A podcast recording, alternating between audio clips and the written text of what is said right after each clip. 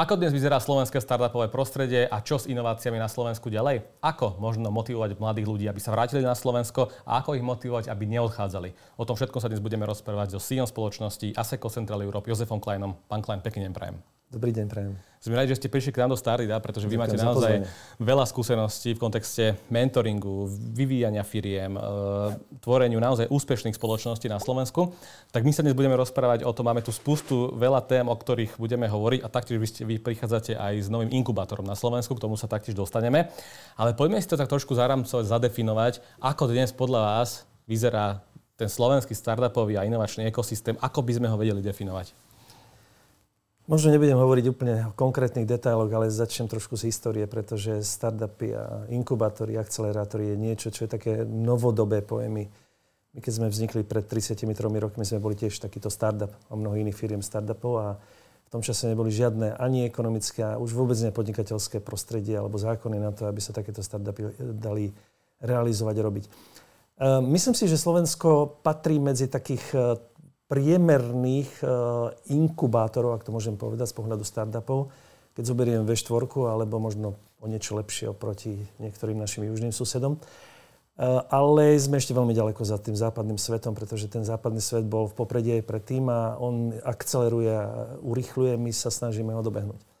Ak to by som to takto povedal z pohľadu nejakého ekonomického fondovania alebo fundingu, sú tu niektoré možnosti, ktoré sa dajú využívať. Je to skôr o tom, ako podchytávať tie mozgy, systémovo, ako e, vytvoriť platformy, kde e, postupne budeme tie mozgy nielen podchytávať, ale hľadať a pripravovať na to, aby boli ochotné prísť na takéto, takéto platformy.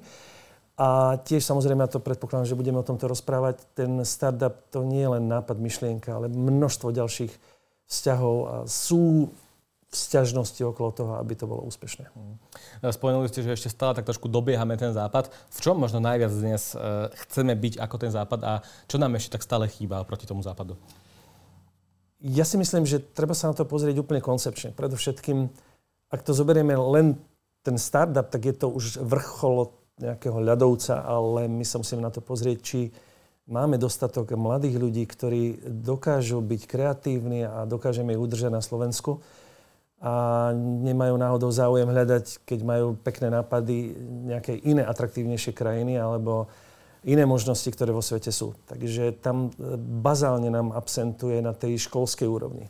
A to si myslím, že už od stredných škôl a potom od vysokých škôl. Vysoké školy už majú vlastné inkubátory. Svoj environment na to, aby si uh, tých študentov, ktorí sú v tom študijnom prostredí, aby ich posúvali a viedli k tomu, aby z nich mohli vytvoriť potom prípadne nejaké podnikateľské subjekty. Keďže hovoríme o tom, že vysoké školy to už de facto vedia, ako to možno robiť lepšie na tých stredných a možno základných školách? Ako motivovať tie, tie deti ešte a mládež, aby možno mali v budúcnosti nejaký startup? Dá sa to vôbec?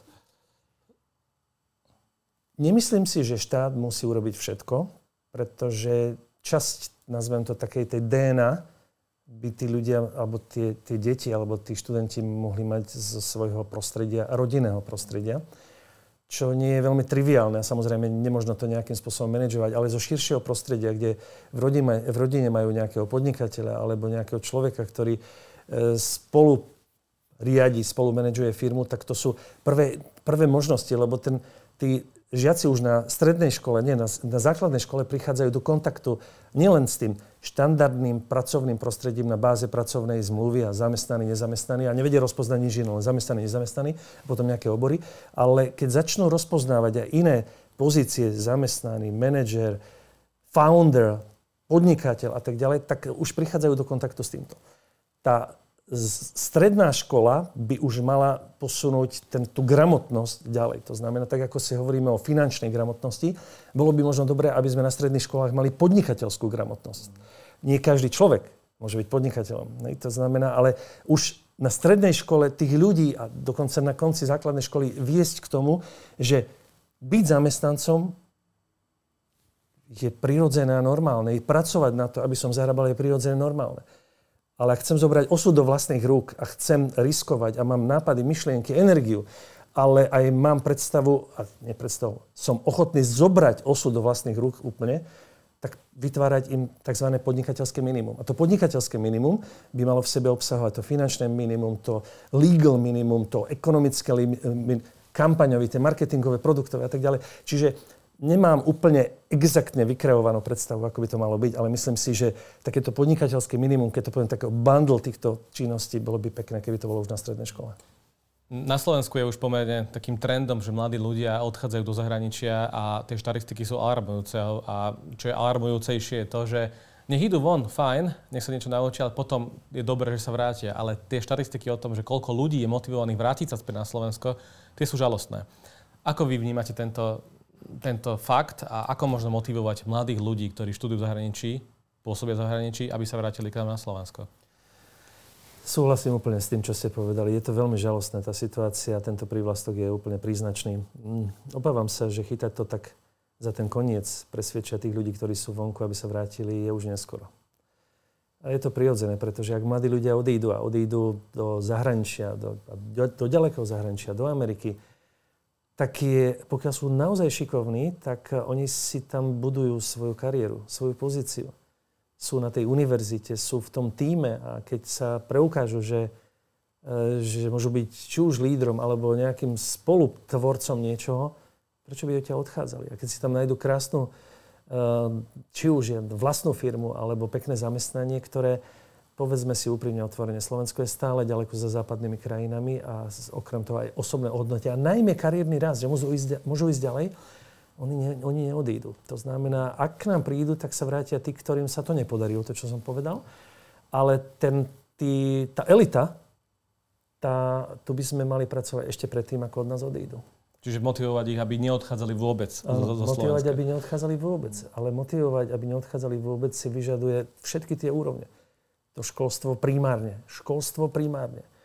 Potom to musí byť politická a ekonomická stabilita tejto krajiny tam musí byť integrálna konzistencia toho, že je tu nejaká vláda, tak to nezruší nejaké podnikateľské predpoklady alebo investičné predpoklady, ale naopak, že to bude posúvať sa ďalej.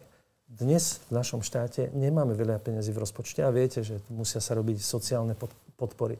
Ale my potrebujeme fond obnovy a všetky európske fondy ako, ako sol, investíciu, ale tak dostatočnú investíciu, aby pracovala aj nie len samozrejme so sociálne slabými vrstvami, alebo aj, aj samozrejme s, s ľuďmi, ktorí už sú vyššieho veku, ale predovšetkým aj s mladými ľuďmi. A tam mám pocit, že sa zabúda. Obedy zadarmo to nestačia. Školstvo, keď nebudeme mať v školách dobrých lektorov, učiteľov, profesorov, čo tie deti dokážu naučiť? My potrebujeme motivovať, aby aj ľudia chceli byť učiteľmi musia mať oveľa lepšie podmienky, ako je to teraz, ale musia mať aj profesionálne osnovy. Mali by sme zobrať všetko, čo existuje na svete, nevymýšľať si nové a zobrať tie osnovy sem. A postupne, keď budeme mať takéto školstvo, keď budeme mať tie inkubátory, startupy, o ktorých tu rozprávame, tak si myslím, že e, nikdy sa nestane to, že ľudia neodídu. Ale začneme znižovať ten, ten alebo spomaľovať ten únik mozgov. Hovorí sa, že niektoré iné krajiny nám kradnú mozgy. Máte pocit, že by sme mohli možno pridať v tom, že aby sme aj my kradli mozgy u niekoho. Máme tu Rumunov, Bulárov, Ukrajinu, máme tu iné krajiny, ktoré by kde my zase vieme možno niečo viac ponúknuť. Áno, áno. Uh, prečo? Robíme to vôbec? Mm, ak to robíme, tak o tom neviem. Ale mali by sme to robiť. Súhlasím. Áno, myslím si, že je to dôležité, pretože my nedokážeme zastaviť všetky naše mozgy. A na to, aby slovenská ekonomika tá ďalej rástla, potrebujeme stále mať mozgy u nás takže potom musíme pracovať s inými mozgami. Takže vytvoriť prostredie na to, aby od nás práve tie východné mozgy prichádzali a aby to dávalo pre nich zmysel ostať na Slovensku, je veľmi potrebné. Ste povedali, že nie každý dokáže byť, ale môže byť podnikateľ. Ako to myslíte? Teda e, musí to byť v tom človeku také už, že od malička, alebo musí to mať vrodené, alebo čo je taký dobrý predpoklad byť tým podnikateľom, tým začínajúcim startupistom? Ja si myslím, že už od malička vidíte, že sú deti viac proaktívne, sú agilné, sú extroverti, sú introverti, sú, sú detičky a žiaci a študenti viac takí, ktorí chcú byť v komfortnej zóne. Nerušte ma, prosím vás, toto sa cítim výborne. A to sú dobré predpoklady na tzv. istotu a stabilitu. Pracovná zmluva, zamestnanec, pokojné prostredie, nie príliš nátlakové. No a potom sú také tie extroverti, ktorí nemusia byť podnikatelia, pretože majú obrovskú množstvo energie a potrebujú do seba dostať ale idú za svojím osudom, chcú veci riadiť, chcú veci predvídať, chcú e, robiť takú iniciatívu A, B, C, D a tak ďalej. A tam sú isté predpoklady, že pokiaľ budú mať aj content, tak je možné, že sú, zoberú ten osud do vlastných rúk. A ten content, to som myslel, tú myšlienku, nápad, v rôznych domenách. Tie domeny môžu byť rôzne. Ale keď majú nejaký nápad a sú v tom prostredí, tak predispozícia je. Teraz sme to tak trošku zaškatulkovali, že tí introverti nemôžu byť podnikatelia. Ak som to... Chcel som skôr naznačiť nejaké predispozície. Vôbec si nemyslím, že introverti by nemohli byť podnikatelia, ale uh, introvert je osoba, ktorý, ktorý možno sa veľmi nezvýrazňuje. My máme vo firme ľudí, ktorí sú takí introverti a ktorí nezabojujú ani za svoj plat. A nezabojujú za svoj plat, trápia sa s tým, necítia sa komfortne, potom príde ponuka, reagujú na to. Uh, ja vedem aj mojich kolegov, vedem k tomu, že o týchto veciach musíme komunikovať, diskutovať. Hej? A to sú nejaké zárodky proaktivity a agilnosti. Uh, to znamená, introverti môžu byť podnikatelia, ale tak či tak v istej okamihu uh, musia sa porovnávať s nejakou konkurenciou.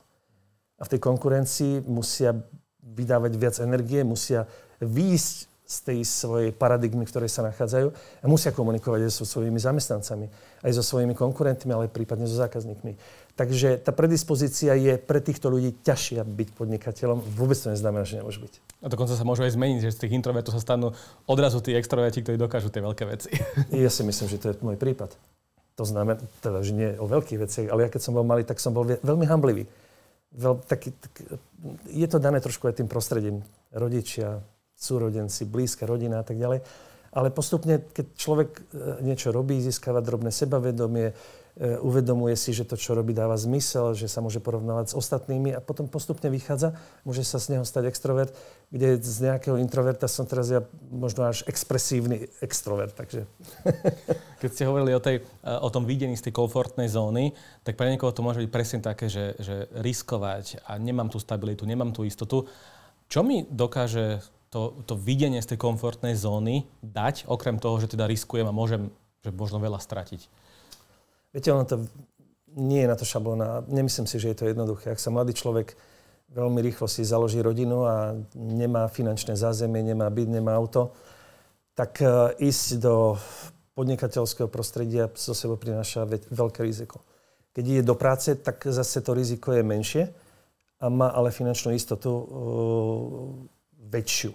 To znamená ísť do niečoho, kde je to riziko nejaké, znamená významnú vnútorné presvedčenie a vieru, že to, čo robí, že má úspešný koniec, alebo nejaký polčas, kde dokáže to zhmotniť a nakoniec aj materializovať a že tú rodinu dokáže potom zabezpečiť.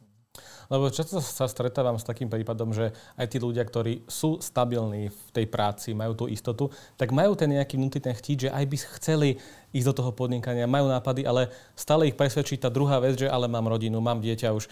Mm, tak ako možno prelomiť tú bariéru, um, že síce mám nápady a chcem, ale vždy si poviem, že a, veď predsa mi je dobre takto, ako ja robím to pre tie svoje deti a pre tú svoju rodinu, aby sme neskončili ešte možno horšie. Viete, je to nutné prelomiť v živote prichádzajú rôzne situácie, ktoré vás, vás môžu postaviť na nejakú kryžovatku. Uh, siliť sa ísť do toho za každú cenu znamená aj to, že uh, bude niekde na pozadí stále to, tá obava. Tá obava je negatívna emocia, ktorá vás môže blokovať potom v nejakom rozvoji. Neviem, či ma rozumiete, ale asi chápete. To znamená... Ale zase bez hlavo ísť niekde tiež nie je dobré asi? Nie, nie, nie. Súhlasím. Jeden extrém je zlý, druhý extrém je zlý. Ale byť e, úplne ideál je mladý človek, ktorý ešte nemá nejaké žiadne zásadné záväzky, má úžasný nápad, je v prostredí podnikateľskom, kde ho podporujú rodičia, kde mu pomáha rodina a tak ďalej. A, a dokonca má aj dostatok financií, to znamená zariskuje, keď to nevíde, tak sa nič zásadné neudialo a vtedy má obrovskú kreativitu. Nie je ničím blokovaný. Neviem, či ma rozumiete. Rozumiete? To znamená, tá neblokovanie, žiaden smutok, žiadna obava, žiaden strach, to je niečo, čo vám oberá nejakú energiu. A v tej energii, keď vám oberá energiu, oberá vám aj isté odhodlanie a nejakú odvahu. A v tej chvíli, kde je tá hranica medzi tým, keď máte plnú odvahu a limitovanú odvahu, v boji s konkurenciou, je to veľmi obťažné. Čiže neexistuje na to šablóna, neexistuje na to návod, neexistuje na to to, že ten istý človek sa bude správať v tejto situácii takto niekde inde. Myslím si, že je to krásny tento život, že je to keď ste hovorili teraz o tom, uh, tom environmente ako takom, že stretávam sa s podnikateľmi, možno, že rodičia sú podnikatelia a podobne. Uh, to, to tak aj často býva, že práve tie deti tých podnikateľov v tom, v tom okruhu sa stanú tiež podnikatelia a ľudia, ktorí takto rozmýšľajú. Ako to možno urobiť tak, keď som ten človek, ktorý som v takom priemernom prostredí na Slovensku a chcem za každú cenu, ale nemám presne okolo seba taký silný kapitál, možno, ktorý mi rodičia vedia poskytnúť, alebo nemám okolo seba tých podnikateľov, pretože sa rozprávajú s inými ľuďmi, keď, keďže ja ten podnikateľ nie som. Takže ako možno naš, naš, naštartovať, ja viem, že to je taká trošku filozofická otázka, ale ako možno naštartovať ten, tú exekutívu už u samého seba, keď mám tie nápady, ale jednoducho ne, neurobil som ten krok, že už idem do toho a niečo urobím. Výborne. Ešte predtým, ako odpoviem na túto otázku, ja by som si dovolil zareagovať tá bezhlavosť, lebo aj tí mladí ľudia, ktorí majú všetky tie plus, plus, plus, všetkých tých 10 v úvodzovkách povedaných tých, tých dobrých predpokladov, musia mať vnútornú pokoru. Lebo ísť bez hlavu na to, byť príliš sebavedomý, že ja to viem, lebo to sa mi podarí, alebo príliš si zobrať veľké sústo, znamená, že to môže byť neúspech. Čiže treba mať naozaj obrovskú pokoru pred čímkoľvek, čo robíme. Či je to bežný život, či je to bežná aktivita, alebo startup. A teraz, ak môžem zareagovať, ak je človek v nejakom prostredí, ktoré ho neveľmi podporuje, pretože môže môj rodičia hovoriť, neriskuj, máš rodinu, budú problémy, potrebuješ byť, autičko a tvoje deti a tak ďalej. Ale on napriek tomu chce, tak ja si myslím, že existuje množstvo možností. A sú tu tie inkubátory, akcelerátory, firmy, ktoré majú rôzne programy. Sú to korporátne firmy, sú to aj lokálne firmy typu ASECO, my sme takí medzi korporátom, ktoré majú otvorenú náruč. Sú tu JCI, Peritalens a rôzne iné platformy, kde je možné sa prihlásiť do rôznych programov a, a tam si to verifikujú. Či je to životaschopné, ale nie je životaschopné. Nestojí to vôbec žiadne peniaze. Stojí to len ten čas, ktorý bude treba tomu venovať. My sme sa už na začiatku rozprávali, že čo vlastne môže urobiť aj štát v tom, aby podporil podnikateľov a aby zlepšil podnikateľské prostredie na Slovensku. Jednak je toto vzdelávanie, ale keď si odmyslíme to vzdelávanie, vy sa stretávate start, so startupistami, mladými ľuďmi, ktorí často odchádzajú zo Slovenska, k tomu sa dostaneme, ale čo dnes môže štát urobiť pre ekosystém ako taký? Niekedy je taký názor, že nech štát radšej nerobí nič, ale čo by dokázalo urobiť štát, aby sa ten ekosystém zlepšil a podporil ho a nejako naštartoval, dal mu impuls? Pozrite, existujú už teraz aktivity v rámci toho, nazvem toho, účtovno-kontrolingových systémov, že ak firmy investujú do R&D, môžu mať super odpočet. Samozrejme, bolo by dobré, aby sa to nezneužívalo, ale by to, to dávalo zmysel. To je to celé R&D. Startup, to je R&D. To je v zásade, mám nápad, myšlienku, mám tým, idem niečo robiť, neviem, ako to celé dopadne, nemám žiadne peniažky, e, vyskúšam niečo, potom by som chcel rejznúť fondy a tak ďalej, tak ďalej. Štát si myslím, musí vytvárať také, také kategórie, ako je super odpočet, ako pomáhať firmám, aby e, pomáhali startupom, pretože ak štát bude podporovať startupy len, alebo len školy, je to veľmi dôležité, veľmi potrebné, ale to prepojenie s praxou je absolútne nevyhnutné. A to prepojenie s praxou majú práve robiť podnikateľské subjekty v tých domenách a v tých oblastiach, ktoré, ktoré sú. To znamená, je predpokladám, že okrem víziev, ktoré sa robia, okrem dedikovaných inštitúcií, ktoré poskytujú peniaze, je nutné vytvárať aj vzdelávacie programy pre prípadné startupy, ktoré budú v tých jednotlivých oblastiach, ktoré som už zmieňoval, e, budú môcť ísť napriek tomu napríklad zadarmo na takéto kurzy. Kurs podnikateľského minima, kurs finančného, kurs technického, kurs kampaň, marketing, HR, manažerské a tak ďalej. E, to sú nápady spontánne, reagujú teraz na to, alebo naopak potom motivovať e, firmy na to, aby boli ochotné 50-50, dajme tomu 50 na 50, investovať peniaze a čas do podpory takýchto startupov. A teraz tá otázka, že robíme to na Slovensku dobre? To ja si netrúfam povedať. Ja si myslím, že stále sa dá čo zlepšovať. A napriek tomu je tu množstvo iniciatív aj mladých ľudí, aj veľkých firiem, aby pomáhali štátu tieto mladé mozgy nielen vyhľadávať, ale prípadne aj udržiavať. Áno, vy pracujete so startupmi už dlho, aj ASECO pracuje so startupmi dlho. Povedzte mi možno, prečo podľa vás 98-99% startupov zlyhá, také sú štatistiky, bohužiaľ, a to nie len u nás, ale akože na globálnej úrovni, bavíme sa, tak e, prečo to tak je? No, e, myšlienka nie je všetko. Keď máte nádhernú myšlienku, je malá pravdepodobnosť, že takáto myšlienka niekde na svete neexistuje. A to znamená, vychádzajte z toho, že existuje takáto myšlienka. 50% je nápad, 50% je schopnosť tento nápad uchopiť, realizovať v čase a poskytnúť ho do priestoru, kde bude preverený, to znamená zákazníkom. To je podľa môjho názoru základné. Môžeme rozprávať, či je to 50% a čo ešte v tom, tam, v tom je, ale e, ako ste zmienili, so startupmi pracujem, no nie dlho, ale tak minimálne 6 rokov, 5-6 rokov. E, stretávam sa takmer každý týždeň s nejakými mladými ľuďmi a mali fantastické nápady. Ale keď prišli o dva mesiace za mnou, sme si povedali, bum, bum, bum, toto urobte, tak mi povedali, no nemali sme čas, lebo som študovala toto, lebo som toto urobila a tak ďalej, takže za, dva mesiace sme neurobili nič.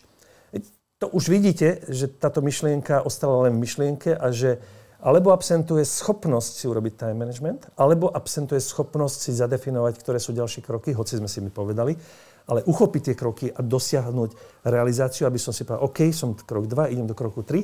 To znamená, tá realizačná fáza, preklopiť myšlienku do reálneho produktu, aspoň do nejakého MVP, je to veľmi dôležité. Keď ste na začiatku povedali, že možno vychádzame z tej premisy, že už niečo také možno na svete, že neexistuje, alebo existuje, tak je dôležité hľadať niečo, čo neexistuje? Alebo vlastne to vychádza z toho môjho passion, že niečo robím, mám to rád, ale síce to možno existuje, ale keď budem hľadať niečo, čo neexistuje, možno to neviem robiť práve. Ale viete, stoličky, kresla existujú na svete? Existujú na svete. A vždy sa vytvárajú nové, nové nápady a myšlienky. Je to skôr o nejakej inovácii niektorých vecí, ktoré dnes už existujú, alebo dier v tom biznise, ktoré treba nejako vyplniť. Takže trápiť sa s tým, že či táto myšlienka je unikátna, originál a či na svete existuje, je asi nezmysel. To nemá zmysel. To je skôr naozaj, a tak by ste to krásne povedali, je do toho potrebné navnímať, že toto je diera v priestore, ktorá by mohla byť zaujímavá pre nejaké, nejakú komunitu, alebo je to nejaká služba, nemusí to byť produkt, môže byť to čokoľvek iné. A pokúsiť sa urobiť nejakú základné minimálne a, a otestovať to, aj či je to možné, k tomu je potrebná energia a vášeň, o tom nie je pochyb. Zanietenosť ešte keď sa vrátime k tej myšlienke, k tomu nápadu, k tej idei a máte s tým skúsenosti, teda, že uh, potom ste si dali nejaké akčné kroky, ktoré neboli uh, dosiahnuté a deliverované, tak uh, spomenuli sme time management, spomenuli sme možno nejakú schopnosť. Existujú nejaké iné dôvody, prečo až takú alarmujúcu štatistiku máme, že tie startupy zlyhajú? Lebo, lebo toto sa dá povedať na akýkoľvek nápad, na akýkoľvek podnikateľské prostredie. Je ísť dnes do startupu, že vysoko rizikové a človek by mal veľmi premýšľať nad tým, ako to urobiť čiže aké ešte ďalšie dôvody môžu existovať k tomu, že aby sme úspeli, respektíve prečo neúspiejeme s takými startupmi, ktoré u nás vznikajú? Výborne. E, znovu sa vrátim k tým, tým základným atribútom. Ja ako riaditeľ firmy musím absolútne rozumieť kategóriám nie detálnemu účtovníctvu, ale kontrolingu. Musím rozumieť, čo sú kategórie finančného charakteru, výnosy, náklady, EBIT a podobné veci musím rozumieť, čo sú to IP rights v našej komunite, lebo robíme IT služby. To znamená, mám finančné minimum, mám právne minimum. Musím rozumieť, akým spôsobom motivovať pracovníkov, zamestnancov, ako nastavovať HR systémy. Musím rozumieť, ako marketovať brand alebo naše riešenia, produkty. Musím rozumieť technickým veciam. Musím mať expertízu v tej oblasti, v ktorej pracujem. Ja si myslím, že keď idete, keď založia firmu nejakí startupisti, tak musí tam byť CEO, to je ten Dream strategický manager, mal by tam byť CTO, pretože dnes už neexistuje žiadna domena, ktorá by nebola digitalizovaná alebo technologická. E, mal by tam byť ale aj ten Chief Sales Officer a ten CEO musí rozumieť HR, marketingu, financiám, o ktorých to takto hovorím. A musí to mať ale v ruke a pod kontrolou. Máme, máme málo takýchto ľudí, ktorí to v ruke nemajú? Uh, ja si myslím, že práve to, čo ste zmieňovali, 96-98% e, tých startupistov neskončí, pretože by nemali dostatok financií, pretože tých financií na svete je veľmi veľa. Aj na investovanie, či je to nejaký venture capital alebo nejaký angel capital a tak ďalej, je neuveriteľne stále veľa ale zlyháva to na tom, že keď už nejakí startupisti dostanú nejaké peniaze, minú ich, prídu pre ďalšie peniaze a ten progres medzi tým, kedy získavali peniaze a slúbili a medzi tým, kedy minuli všetky peniaze a nesplnili, eh, je veľmi nízky. Čiže tým pádom stráca vieru aj ten okolitý kapitál, ktorý by im vedel pomôcť. A potom je tá, ten ešte jeden aspekt, že my sme aj investovali do niektorých startupov, kde si myslím, že to dávalo obrovský zmysel, ale boli tí startup, alebo tí foundry tak tvrdohlaví a nechceli si nič povedať, že dostávali len dve možnosti. Buď ich vymeniť, alebo odtiaľ exitovať. Takže to je podľa môjho názoru problém. To znamená, že aj tí mladí ľudia, ktorí musia mať tie minima, to vzdelanostné, musia mať samozrejme prístup k nejakú fondu, musia plniť to, čo slúbia, tak musia byť stále pokorní a musia mať reflexiu, tak aby tie spätné väzby, ktoré dostávajú, aby nevnímali ako kritiku, ale ako reálnu, pozitívnu spätnú väzbu, na ktorej sa môžu posúvať dopredu. Ja som tu mal rôznych startupistov aj, aj investorov a tí mi často hovoria, hlavne tí investori, že základ sú tí foundry, tí ľudia, ktorí sú tam. Pretože ten produkt vieme časom ohýbať, vieme ho prispôsobovať, vieme sa s ním hrať, aby bol tak nastavený pre ten trh, ale že tí ľudia, tí ľudia, ktorí ten startup tvoria, že sú základ. Súhlasíte s tým? Absolútne. Absolútne súhlas. Ja neviem, či tu môžem menovať aj niektoré startupy, ktoré... Určite áno. Áno, môžem. Takže my sme začali, alebo pred tromi, štyrmi rokmi sme začali spolupracovať s tým zmieneným Peritalens prišli takí dvaja mladí chlapci, veľmi vysokí svojou fyzickou, fyzickým vzrastom, ale už keď vstúpili do tej miestnosti, bolo cítiť obrovskú energiu, vytláčanie, pozitívnu energiu. A keď sme začali diskutovať o spolupráci Peritalents, a veľmi sme spolupracovali na tej platforme, dnes to bude už trošku sa vzájomne odkláňame, tak oni potom prišli za mnou s takým startupom Simplicity. Počuli ste takýto Samozrejme, startup? mali sme ich tu niekoľkokrát. Mali si veľakrát. A to bolo také krásne. A prišli a že Jozef, prosím ťa, nechcete do toho investovať? A čo si myslíte? A podobne. My sme urobili nejaké review v rámci ASECA, trošku my sme takí konzervatívnejší, predsa len medzi korporátom a familiárnou entitou v rôznych krajinách, ale taký konzervatívny. U nás jeden náklad o posun jedného stupňa je oveľa väčší ako v startupe. To znamená, že keď sme si ich tak zobrali, tak sa mi to zdalo veľmi, tak hovorím, fúha, nič, nič zásadné nové, ale rozumné, výborné. Tak som si dovolil mojim kolegom v headquarters Polsku poprosiť, aby špecialisti, aby sa pozreli na ten produkt z pohľadu funkcionality. A teraz sa pozreli a teraz mi volá ten šéf, že Jozef, že pozrie sa, tak my máme bohatší produkt z pohľadu funkcionality. Máme ešte toto, toto, toto, toto, toto. A takýchto produktov na svete je dosť a veľa. A ja mu hovorím, mm, dobre, ale pozri sa, toto je nápad, myšlienka, to nie je niečo originálne, čo je na svete jedinečné, ale pozri sa, tí ľudia, čo to robili, čo to prezentujú, aké majú strategické zámery, akú majú roadmapu a tak ďalej. No áno, ale produkt je to najdôležitejšie. A tak sme sa v rámci korporátu rozhodli, že nebudeme investovať. Chlapci sú dnes v Amerike, uh, majú obrovské množstvo referencií, miest v Amerike, užívateľov, tých občanov jednotlivých miest. Tam chcem dať jasne najavo. Ten nápad bolo niečo, ale potom prišli investori a tí foundry, tak ako ste povedali, Títo ťahajú, tí investori len dávajú peniažky, prípadne ďalší otvárajú niekde dvierka, aby pomohli z pohľadu obchodu. Ale tí foundry to ťahajú, e, nastavujú, berú spätnú väzbu, vnímajú potreby toho sveta a posúvajú sa dopredu. Takže môžeme dať takú bodku za tým, že dôležitejší sú o mnoho foundry, ich energia, ako tie nápady? Myslím si, že od začiatku o tomto rozprávame, o tých ľuďoch, že tí ľudia, to je niečo, čo je živé, životné, má v sebe energiu, emóciu, ale aj um, tie nápady, to sú doprovod. Spomínate si možno na nejaký prípad, kedy presne tí zakladatelia boli takí, že mali nejaký produkt, ale bol taký, dobre, simplicity, ale že zmenili ten produkt a odrazu strašne narastli, pretože mali ten drive, mali tú energiu. Sice ten produkt nebol taký dobrý zo začiatku, ale postupne, ako ste s nimi pracovali, tak vytvorili niečo, čo bolo unikátne. Takéto veľké úspechy zatiaľ nemáme, ale myslím si, že to možno nie je startup, keď sme vstúpili do jednej firmičky u nás Ečkom, e, ktorý, kde boli chlapci, to je taká virtuálna, augmented realita, tak, e, tak keď sme začali, vstúpili, tak som vedel, wow, to sú produkty, úžasné, super. A chlapci robili platformu, platformu, ktorá môže byť platformou aj pre hry, ale pre virtuálnu realitu. No ale nedokázali sme to materializovať. Nemali sme biznis, nemali sme peniažky, dodávali sme stále, stále peniažky. Potom sme to v rámci ASEKA nejakým spôsobom rekonfigurovali.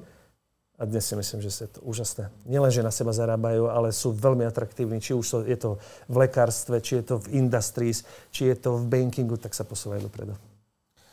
Poďme trošku ďalej. Vy ste spomenuli Peritalent, že sa trošku aj odkladáte, ale vy prichádzate na Slovensko s inkubátorom.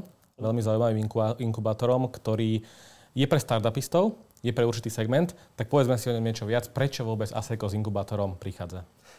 Inkubátor sa volá Upsteer.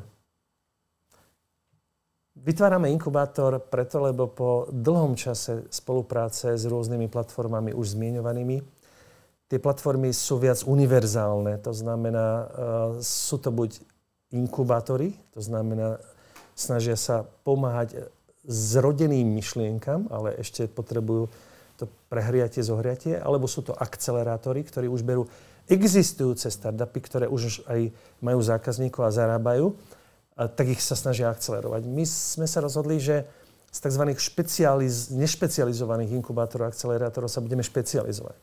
Tam, kde my robíme.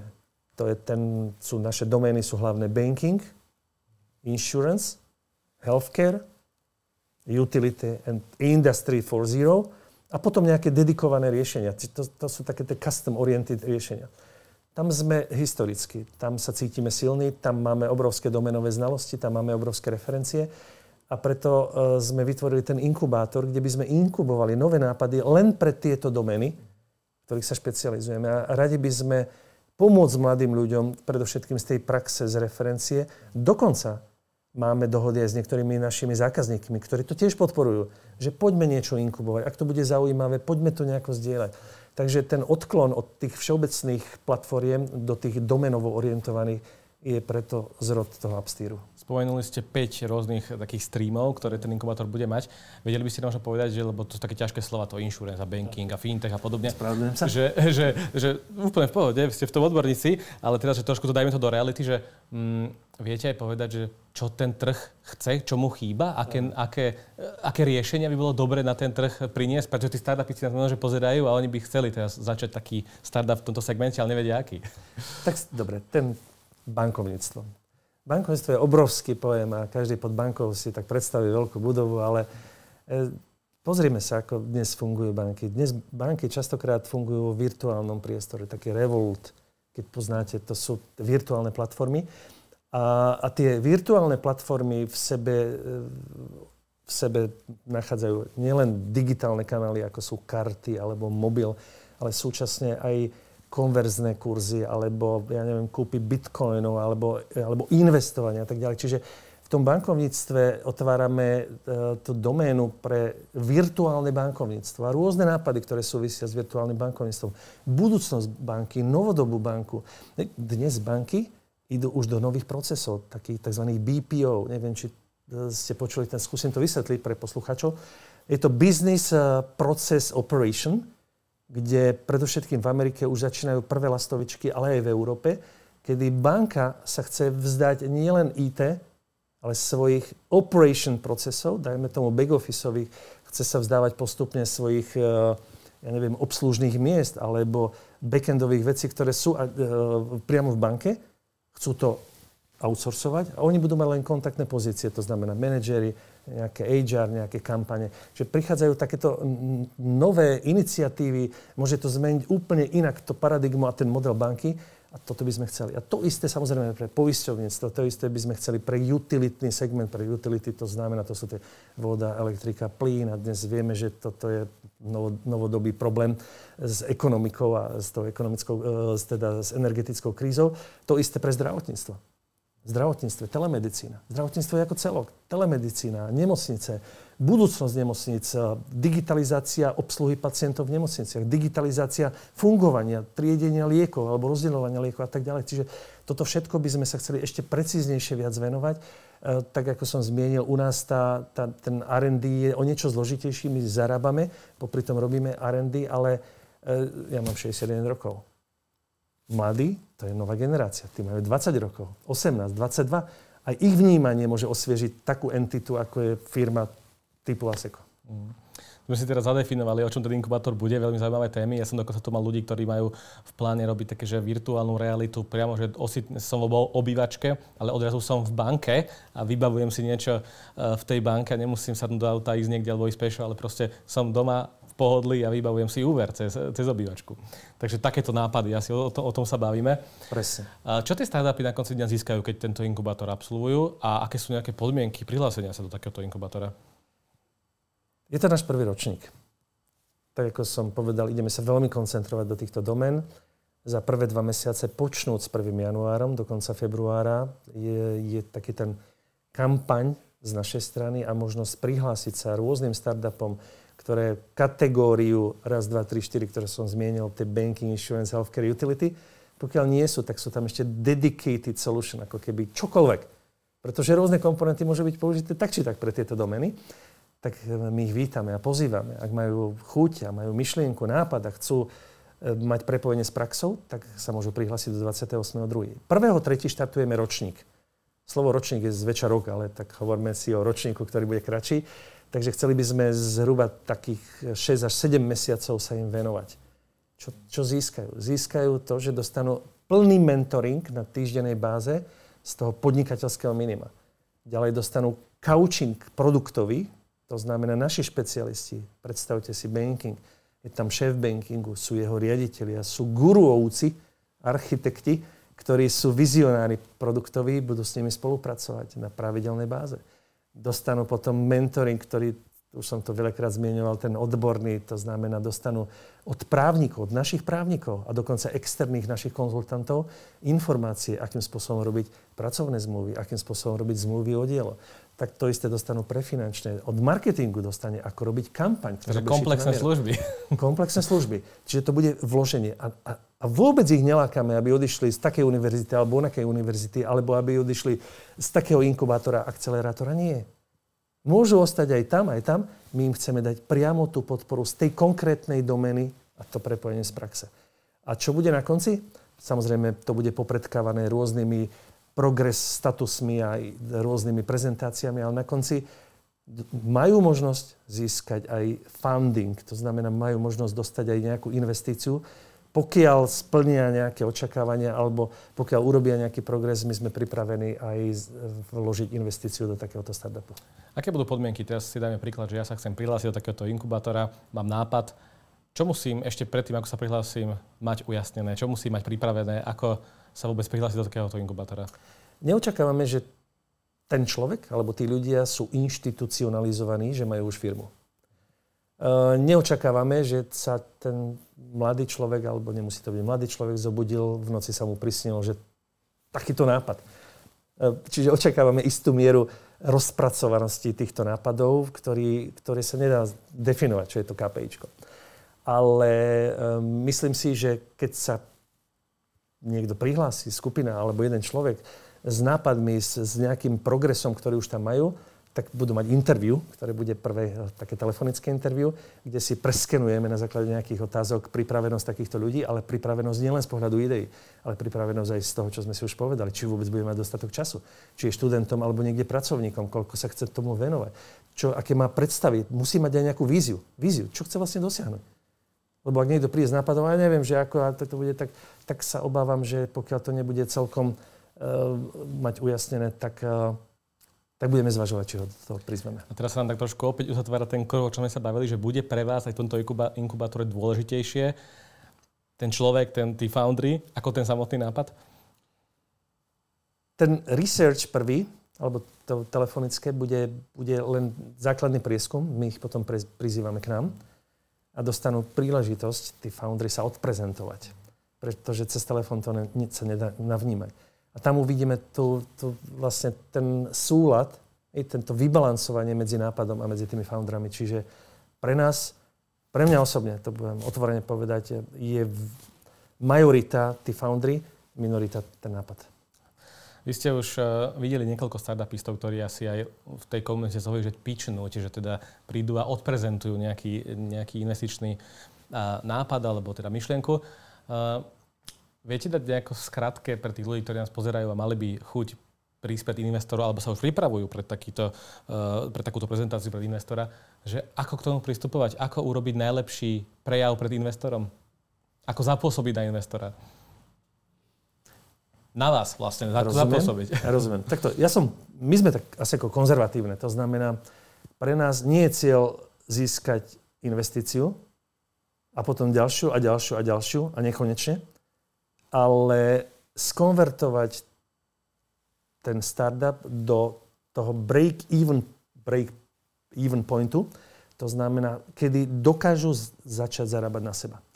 Pretože našim cieľom je mať životaschopné startupy, ktoré nechceme vytvárať alebo podporovať len preto, aby získali nejaký market share alebo nejaký penzum alebo kritickú masu ľudí a potom sa uvidí a potom urobíme nejaké transakčné enginy.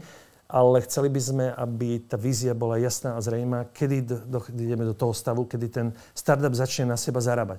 A potom samozrejme začne zarábať viac. Takže čo môžem odporúčiť? Odporúčiť, ja si myslím, že presvedčivosť, na druhej strane pokoru, mať ujasnené, čo je moje minimum value product, mať ujasnené nejakú roadmapu, ktorá sa môže samozrejme meniť a priniesť atraktivitu pre toho investora. Čo ten, z toho, ten investor z toho môže dostať a získať a kedy. A čo je pre vás naopak také, že no-go, že toto nie. Aj keď že dobrý produkt e, na pohľad, ale si poviete, že tak toto určite nie. Sú to práve tí ľudia opäť? Sú to ľudia. To sú to ľudia. Ja, naozaj je to prevažná väčšina ľudí a potom je samozrejme v ľuďoch sa zmotňuje úplne všetko. To znamená ich schopnosť presvedčiť vás, ich schopnosť uveriť im, ich schopnosť byť transparentný alebo mať vnútornú integritu, lebo to je veľmi dôležité.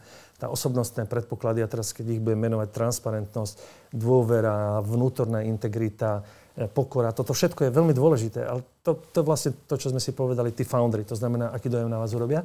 A v tých, tých dojmoch, hovorím, potrebujeme mať rôzne kategórie, lebo niekto môže byť neuveriteľne extrovertný, bude presvedčivý, a máte s ním dve stretnutia a vidíte, že prvýkrát povedal to, druhýkrát tá integrita je už úplne niekde inde presunutá, tak pre mňa je potom dôležité, a prečo sa to zmenilo.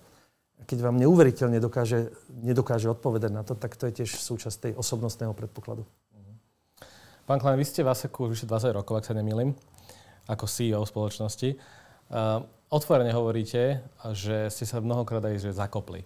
Aj o tom je možno dobre porozprávať trošku, že ako sa aj po 20-ročnej skúsenosti, čo, na čo si tak spomínate, že bol taký možno, že na jednej strane, že najhorší manažerský krok, ktorý ste urobili, a on taj druhé, že ten najlepší? No, áno. 20 rokov je veľmi veľa. To človek potrebuje stále si pripomínať, že je len stále CEO, a aby neuveril sám sebe, pretože keď uverí sám sebe, stratí kontakt s realitou, stratí kontakt s ľuďmi, vidí, vidí, vidí veci potom deformované, nie také, aké v skutočnosti sú a vidí sám seba inak, ako ho vidia ľudia. A keď sa pýtate na moje zakopnutia, tak si myslím, že predovšetkým to boli zakopnutia v niektorých ľuďoch. Ehm, mám istú vlastnosť, ktorá je nastavená tak, že veľmi vzplaniem, keď vidím, že človek je veľmi perspektívny a šikovný a dobrý a, a dáva mu potom dosť veľa priestoru. A tá slabá vlastnosť je tá, že tak mu verím, prestanem ho občas kontrolovať.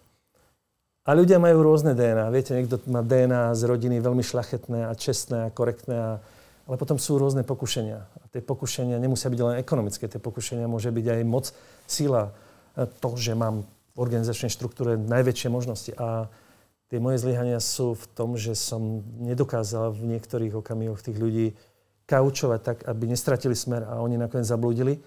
Zablúdili tak silno, že museli z firmy odísť. Čiže to považujem za svoje také tie asi zlyhania. Keď teraz pozrieme na, to, na ten pravý opak, že čo považujete za tú svoju kariéru, že také najlepšie rozhodnutie a rozhodnutie, je to práve opak tohto, že ste dokázali tých ľudí motivovať, aby sa niekde posunuli? Možno je to opak tohoto, ale za tých 20 rokov, čo som na, tom, na tejto pozícii, tú firmu som nezakladal, takúto si nemôžem si prisvojiť. Napriek tomu eh, dostal som nejaký vlak. Ten vlak mal niekde medzi osobákom a rýchlikom. Dnes si myslím, že ten vlak už nie je ani rýchlik, ale je naozaj tie novodobé francúzske eh, rýchle vlaky. Ospravedlňujem sa, že takto hovorím o nás. A toto bolo potrebné robiť tými ľuďmi. A ľudí otvárať svetu, pretože ITčkari sú častokrát zahľadení sami do seba a myslia si, že majú najlepší produkt, pretože sú najsilnejší my keď sme vytvorili skupinu, tak sme potrebovali tých ľudí spájať, otvárať, ale aj presviečať, že aj keď máme tri podobné produkty, to neznamená, že všetky tri produkty sú fantastické, ale že niektorý má také slabšie miesta, silnejšie, tento, tento je vhodnejší pre takýto región a myslím si, že ten, také tie najväčšie pozitíva, ktoré sa podarilo dosiahnuť, je získať uh, dobrých ľudí pre dobré myšlienky, krásne projekty, zrealizovať, dodať pretože pre nás je to najdôležitejšie, keď zákazník povie, som veľmi šťastný a spokojný. A tie, my máme teraz takú, takú revitalizáciu vo firme, vo forme novodobej vízie na obdobie troch rokov. A častokrát hovorím našim ľuďom, vďakujem vám za to, že meníte svet. Vy ho digitalizujete. Robíme pre veľké inštitúcie a naozaj my meníme svet, či je to vo verejnej správe, alebo bankovej, alebo v poistnej. A keď nám teraz prvého, druhý istý švajčiarsky zákazník povedal, wow, Švajčiarsko je iné ako Nemecko a Nemecko je iné ako je Rakúsko. A to, čo vám stačilo v Rakúsku, vám nebude stačiť v Nemecku. Ale vo Švajčiarsku už vôbec. A keď nám povedal prvého, druhý, keď sme si mysleli, že to nedáte a vy ste to dali. To je teraz, to je pred troma dňami. A keď tlmočil mi osobne, že aký je šťastný, ako sme to urobili, to je tá najväčšia radosť. Čo to bolo? Je to insurance, je okay. to poisťovníctvo, je to, a dúfam, že to nikto nebude mi mať za zle, je to pre U+, jednu inovatívnu life insurance poisťovňu, ktoré pôsobí na Slovensku, v Čechách, v Rakúsku a teraz vo Švajčiarsku, tak uh, sa veľmi teším. A to je presne, čo ste povedali. Dať ľudí dokopy, urobiť motiváciu, aby každé ráno porozumeli, keď idú do práce, že wow, dnes urobím toto a toto. A posúvať ich dopredu aj v ťažkých situáciách a mať samozrejme ten, ten vieru a dôveru zákazníka, mať zaujímavé projekty. Tak to sa nám podarilo. Nemám čas, eh, nemám čas to príležitosť mať tu hosti, ktorí sú na CEO stoličke 20 rokov. Eh, ako sa to, aký máte vy líderský postup? Aký ste lídrom? Pretože ja, keď to tak vnímam, tak eh, to, čo hovoríte, super, ale že teraz ako to v realite vyzerá, pretože vy asi máte že niekoľko stretnutí denne, nemôžete byť stále s tými ľuďmi. Ako vy z pozície CEO dokážete motivovať na všetkých tých úrovniach Robíte to cez vašich manažérov, alebo ako to dokážete? Aký máte vy líderský postup, aby aj ten človek, ktorý sedí tu v headquarters, niekde alebo v Bratislave sedí, pocítil, že ho posúvate dopredu? Veľmi dobrá otázka. A veľmi ťažká otázka. A musíme odpovedať v tzv. časových intervaloch. Keď som nastúpil na túto pozíciu, tak som mal tendenciu byť mikromanažerom. Mikromanager, ktorý potreboval všetko vedieť za 200 eur, ktoré sa, 200 slovenských korún v tom čase, ktoré sa minú, potrebujem mať potrebovali súhľad od, od Josefa Kleina. Čiže e, postupne od mikromanagementu, tak ako skupina rástla, lebo od roku 2004 potom sme vytvorili skupinu, sme začali rásť a ja som potom dostal pozíciu CEO ASECO International, Central Europe International, celej grupy ASECO, tak zrazu som nedokázal to mikromanagovať, lebo by ma to zabilo. Bol som okrem toho úzkým hrdlom. A okrem toho ten štýl, to nie je celkom vhodný štýl, to znamená, lebo vám nedáva celkom dôveru. Tak sa to začalo meniť. Začalo sa to meniť Eh, prešiel som do druhého extrému. A ten druhý extrém bol to, že dobre, OK, máš kompetencie, túto sa napíšu kompetencie, go. Ale to tak nie je. Kompetencie to je niečo, čo je na papieri. Tie kompetencie musia, aj zodpovednosti musia zobrať do svojich vlastných rúk nejakí manažery. Tí manažery nemáte, že manažer A, B, C, D majú úplne identickú povahu. To tak nie je ani odborné znalosti. Čiže potom sa to začalo tunovať a dnes si myslím, že je to postavené na takom, takom nazvem to, práve kompromise. Tam, kde cítim, že sú rezervy u toho manažera, idem hlbšie s ním.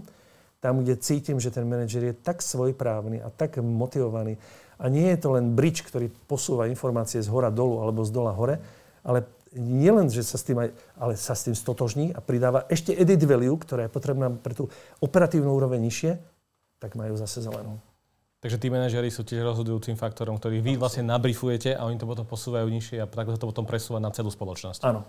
Ale tí manažery neznamená len tá úroveň podobnou, ale tá úroveň pod nimi, tá úroveň pod nimi, až nakoniec na úroveň tým lídra, ktorý niekedy má 5 ľudí, niekedy 3 ľudí. A to musia všetci navnímať. Ako náhle v, tom, v tej stromovej štruktúre tie, tie, tie, tie manažerské pozície zlyhávajú niekde, to vybuchne vždy. Problém nie je v tých ľuďoch, ktorí sú u nás vo firme, ale problém, ak nastane, tak nastáva niekde na úrovni manažerov. Aký je váš, toto teraz sme si povedali, že taký líderský postup, aké, je vaše, aké sú vaše, aký je, aký je váš krízový manažment? Keď, ako pristupujete k tomu, keď je nejaký problém, potrebujete ho vyriešiť, s, ako vtedy uchopiť, lebo je, je fajn, keď je pohoda, klídek, tak človek je lídrom, nemusí toľko veľa možno riešiť tých kritických vecí, ale že keď sa stane nejaká situácia, ktorá je, že prúser, ako sa v takých situáciách zachováte napríklad vy? No, som zlý. A nie, tak moja vlastnosť. Keď robí niekto dobré veci, viem ho veľmi pochváliť. Keď robí niekto opakovane, až na úrovni recidívy zlé veci, tam som nekompromisný a zlý. No, e, život nie je taký, že by všetko pohoda, kľud. To, to, to tak nefunguje. Aspoň u nás to tak nefunguje. Takže ak je pohoda a kľud a trvá to už dva dní, tak už cítim, že príde veľký Zle. problém. Takže to nefunguje. Takže ono, ako ten ideálny, ideálny nazvem to, ten, tá atmosféra, tá kultúra, alebo nie kultúra, atmosféra vo firme je vtedy, keď, je, keď sú bežné problémy, občas nejaká kritická vec, ktorá nakoniec sa môžete na tom naučiť mnoho vecí, pretože keď nie sú kritické veci, tak potom nedokážete sa tie veci poučiť. Tak vtedy samozrejme e, nastupuje ten, nazvem to, až taký ten mikromanagement, ale nie už len mnou, pretože ja už nerozumiem programovaniu, hej, alebo teda slovo rozumieť nie je správne, ja som to expresívne povedal, ale už nepoznám. Ale už je tam dedikovaný tým, ktorý sa stretáva, ktorý si určuje akčné kroky. To je taký ten nazvem to až taký agilný prístup, to znamená nejaké stand-upy ráno, večer, stand-upy každý deň, kde sa posúvajú na manažerské úrovni a to sa potom posúva nižšie dolu. Takže vtedy ideme z tej komfortnej zóny von, musíme samozrejme venovať čas aj taký, ktorý je mimo pracovného času, aby sme to dali do poriadku. A to musia tí manažeri pochopiť, že to je nakoniec pre dobro záchrany firmy v prvom rade a potom samozrejme lesson learned. Veľmi dôležité, aby sme sa poučili, aby sme v budúcnosti sa do také situácie nedostali po tých vašich rokoch skúseností a čo by ste odporúčili začínajúcim lídrom? Ak sa to dá nejako vôbec zhrnúť, eh, ako byť dobrým lídrom? Opäť filozofická otázka, ale skúsme to zaramcovať. To je filozofická otázka, je to aj generačná otázka, pretože samozrejme za N rokov sa veci menia, aj štýly sa menia, aj spôsoby sa menia. Dnes tá situácia nie je úplne ideálna. Ľudí máte v hybridnom režime, sú na home office sú v práci. Častokrát musíte vysvetľovať, že v tých krízových situáciách ich potrebujete nie na home office, ak ich potrebujete ako tým a vytvárať skladačku, potrebujete ich, aby boli spolu, pretože keď sú spolu, tak sa nielen, že doplňajú odborne vecne, ale aj, aj ľudsky sa motivujú a tak ďalej. Lebo motivácia jedného človeka eh, individuálne sediaceho doma a súčet takýchto 20 individuálnych ľudí nie je to, čo je tá energia tých 20, ktorí sedia spolu. Takže netrúfam si odporúčať. Ja si myslím, že pre mňa to najdôležitejšie vždy je byť pokorný voči všetkému. Trošičku pochybovať vždy o tom, čo, čo robím, či je úplne správne. Slovo pochybovať nie je správne. Neviem nájsť to správnejšie, ale je to pokora pred tým, čo robím. To je možno tá transformácia do tej pokory. Uh, jednoznačne je potrebné mať správnych ľudí. Dobrých ľudí, na ktorých sa viete s dôverou obrátiť a a čo je veľmi dôležité, interná komunikácia, otvorená komunikácia. Netreba zakrývať problémy, treba o nich rozprávať. Netreba rozprávať len o problémoch, treba rozprávať aj o úspechoch. Vybalansované, lebo máme zákazníkov, ktorí len hovoria zlé, zlé, zlé, zlé, pričom je to 1%. A tých 99% nikto nepovie a tí ľudia okrem mzdy potrebujú aj spätnú väzbu, že to dáva zmysel. Že tá interná komunikácia a schopnosť pracovať s ľuďmi, nastaviť pravidlá je veľmi dôležité. Vrátim sa k tomu inkubátoru, ktorý na Slovensko prinášate. Vy ste hovorili, že od 1. januára sa už teda prihlasujú nejaké firmy. Už tam máte nejaké zaujímavé, zaujímavé mená a nápady, ktoré sú v tom, v tom ruksaku? Áno, máme pár. Slovo pár nie sú dva, ale je ich viac.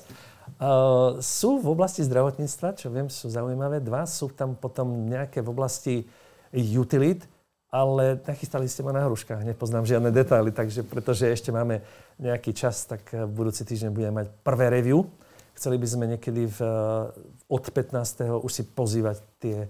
Viem, že ich nie je niekde okolo, ja neviem, pre každú tú domenu 1 až 3. Pán Kraj, bolo to veľmi inšpiratívne. Ďakujem veľmi pekne za rozhovor. Adam, ja ďakujem veľmi pekne. Toto bol Let's Talk Business. Uvidíme sa v ďalších častiach. Ahojte. Čaute.